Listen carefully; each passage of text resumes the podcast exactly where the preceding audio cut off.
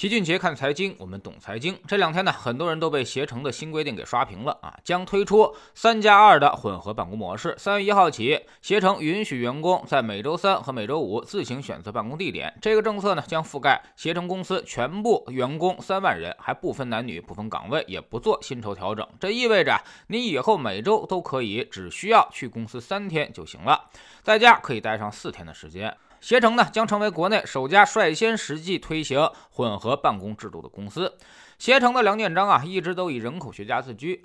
出各种各样的主意鼓励生育，而这次呢，他真的从自己做起了。他之前就觉得完全可以在家实现远程办公，甚至还发表过很多文章。比如，二零二零年疫情期间，由于形势所困，所以被迫大部分员工都已经在家办公了。结果显示啊，由于免受通勤的困扰，在家办公的员工甚至可以完成更多的工作。另外呢，让员工在家办公也能够提高大家的满意度。可以缓解高房价，提升生育率啊！在梁建章看来，远程办公最大的问题就是不如面对面交流更加高效。但是一个员工的工作一大半都是自己去完成的，只有一小半工作是用来沟通的。所以啊，只要保证一半时间留在公司，就应该不会影响交流。他还梳理了疫情之后很多国外公司的案例，只有少量企业恢复了集中办公，更多企业，特别是那些高科技企业，全都开启了混合办公模式。像什么苹果、谷歌、微软都从远程办公切换到了混合远程办公，而推特这样的公司呢，干脆就直接宣布永久远程办公了。另外呢，梁建章还有一个考虑啊，那么就是如果大家都远程办公了，他就会打破地域上的限制，不一定非得招本本土员工，甚至不一定招本国员工了。大家在家办公，既可以照顾家庭，也可以完成工作，不用脱离职场。对于现代的这种双职工来说，没有时间照顾小孩的现象，也是一个极大的缓解。这有助于大家提高生育的意愿。老齐觉得呀，这次确实是给携程点赞啊。那么他确实打破了传统，开启了一个新的模式。昨天很多人也都转发了朋友圈，估计也都是希望自己的老板看到啊。后面应该会有很多的科技企业会逐渐的跟进。其实从现在来说，很多岗位的考勤已经没那么严格了，大部分的工作呢确实是可以远程完成。往往只有一些项目啊，那么需要边做边沟通，还得多人合力才能完成的啊，才需要集中起来。随着科技手段越来越发达，大家的沟通已经越来越高。高效，这就让现场办公的必要性逐渐的下降了啊！老齐认为，未来混合办公肯定是一种主要的趋势。首先呢，可以节省大把的通勤时间，反而有利于提升你的工作效率。在家办公就相当于把工作时间无限拉长了，你没有打卡了，也没有早九晚六了，那么一天都是你的工作时间，唯一衡量的标准就是你的工作量和结果，这更有利于公司的绩效管理。其次呢，就是可以节省大量的办公成本，电网、写字楼、办公用品都可以大大的节省掉开支，压缩公司的成本。而且像梁建章说的那样啊，一些非主要岗位甚至可以不需要到现场办公。的完全可以在其他城市进行招聘。比如在三四线城市生活，干着一线的工作，领着二线的工资，无论对于劳资双方来说都是最有利的结果。当然，附带效果就是啊，写字楼租金和城市核心区的房价可能会大幅下降。第三呢，就是确实没有面对面沟通体验更好。但是别忘了，沟通它不一定都是为了工作。一大堆人聚在一起聊闲篇的场景是更多的。所以其实集中办公，大量的员工都在聊天中浑水摸鱼了啊，浪费了很多的时间。集中开会也是如此，经常开着开。开着就跑题了，其实效率非常的低，还不如线上开会来的高效。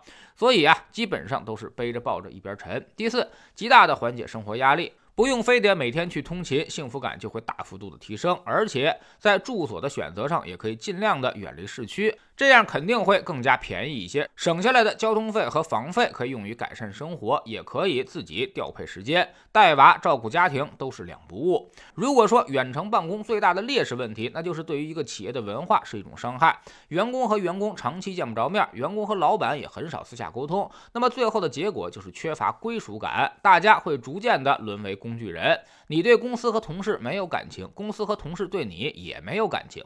遇到一些变故，大家就都是冷冰兵的处理，啥事儿都公事公办。这其实呢，对于刚入职场的新人来说是很不利的。你没有出现在领导眼前，就少了很多展示你才华的机会。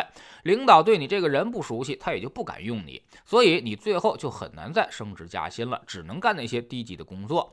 职场之路会走得更加艰难。所以话要说回来，老齐还是要反过来劝。劝大家的。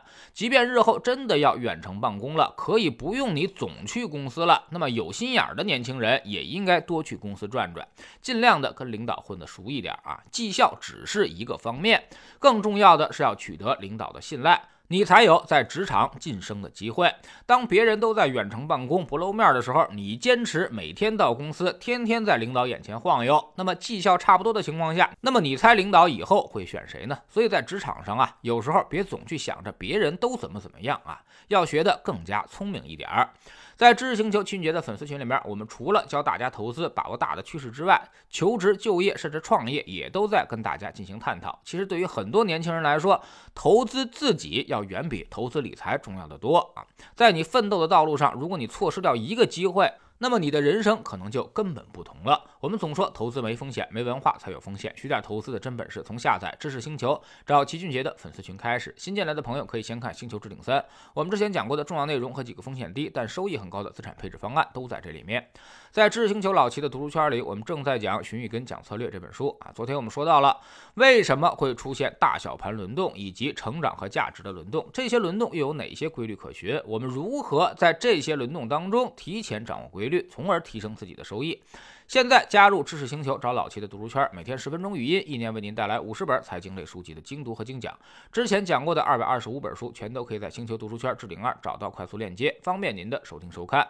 读书圈是投资的内功，粉丝群呢学的其实是招式。不读书的话，你学再多的招式也很难融会贯通。苹果用户请到齐俊杰看财经的同名公众号，扫描二维码加入，三天之内不满意，可以在星球 PP 右上角自己全额退款。